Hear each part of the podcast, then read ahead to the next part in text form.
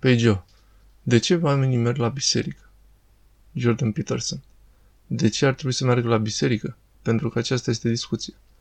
Jonathan m-a luat la o biserică ortodoxă pentru ceremonie în Seattle și eram cam deconectat. Am găsit-o, mă cam irita. Pe Joe, erai ca un băiețel de 10 ani căruia îi se spune nu te mai tot mișca. Peterson, da, ai dreptate. Aceasta a fost fixația mea freudiană. Nu glumesc. Să încetez a mă buții.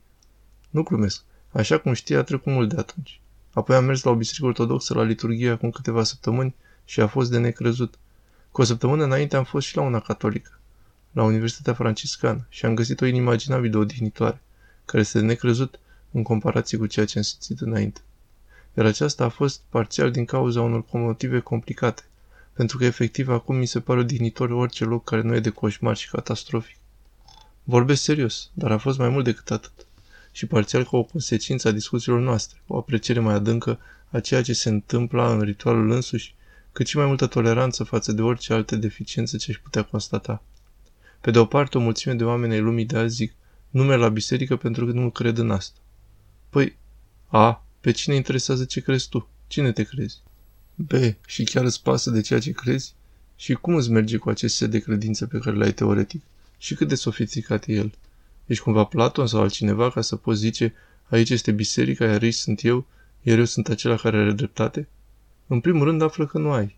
Iar în al doilea, nici tu nu ai vrea asta. Ce să vezi, ești într-o poziție excelentă chipurile, culmea culmilor înțelepciunii, într-un egocentrism total. Vă mulțumesc foarte mult, dar eu n-am nevoie de nicio tradiție.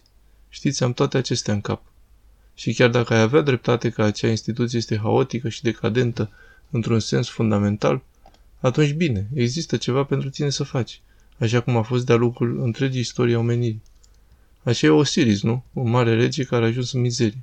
Deci dacă biserica e stricată, iar tu ești geniul care ai văzut asta, atunci de ce nu te duci tu să repari? Atunci ai putea să zici, bine, hai să o abandonăm.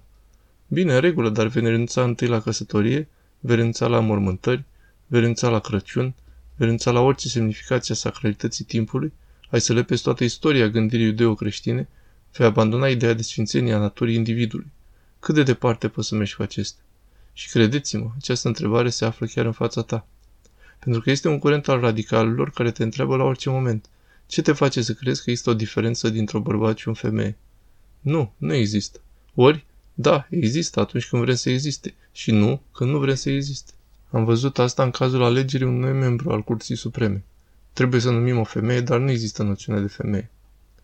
Și voi, francezilor, din Quebec, v-ați abandonat catolicismul. Credeți că în trecut catolicii erau nebuni, dar încă n-ați văzut nimic. Eu m-a convins zicând că, iar tu poți zice același lucru despre ortodoxie, catolicul este atât de sănătos mental pe cât pot ajunge oameni.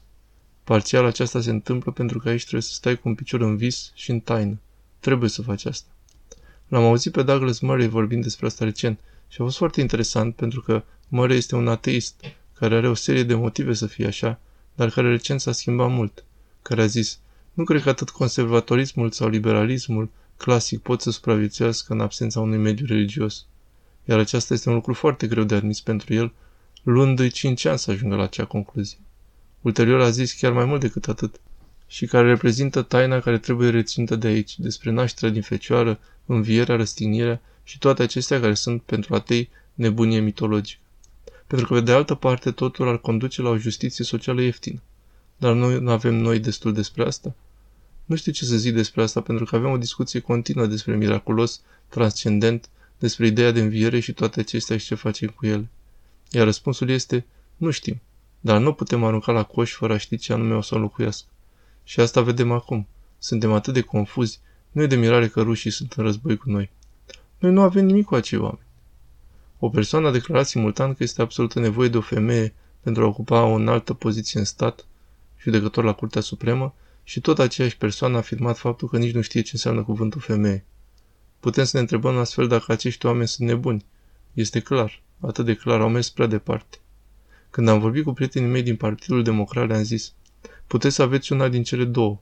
Ori nu există nicio diferență între o bărbat și o femeie, ori este important ca o femeie să fie numită la Curtea Supremă. Dar nu există nicio modalitate ca să le primiți pe amândouă. Pentru că nu știu cum să fac asta. Nu am nicio idee. Ce se așteaptă de la mine să fac? Să sărbătoresc feminismul și simultan faptul că diferențele între bărbați și femei sunt atât de banale că devin irelevante și pot fi schimbate la comandă. Acest lucru este nebunesc. Violează legea non-contradicții. Și tu crezi că oamenii religioși sunt nebuni.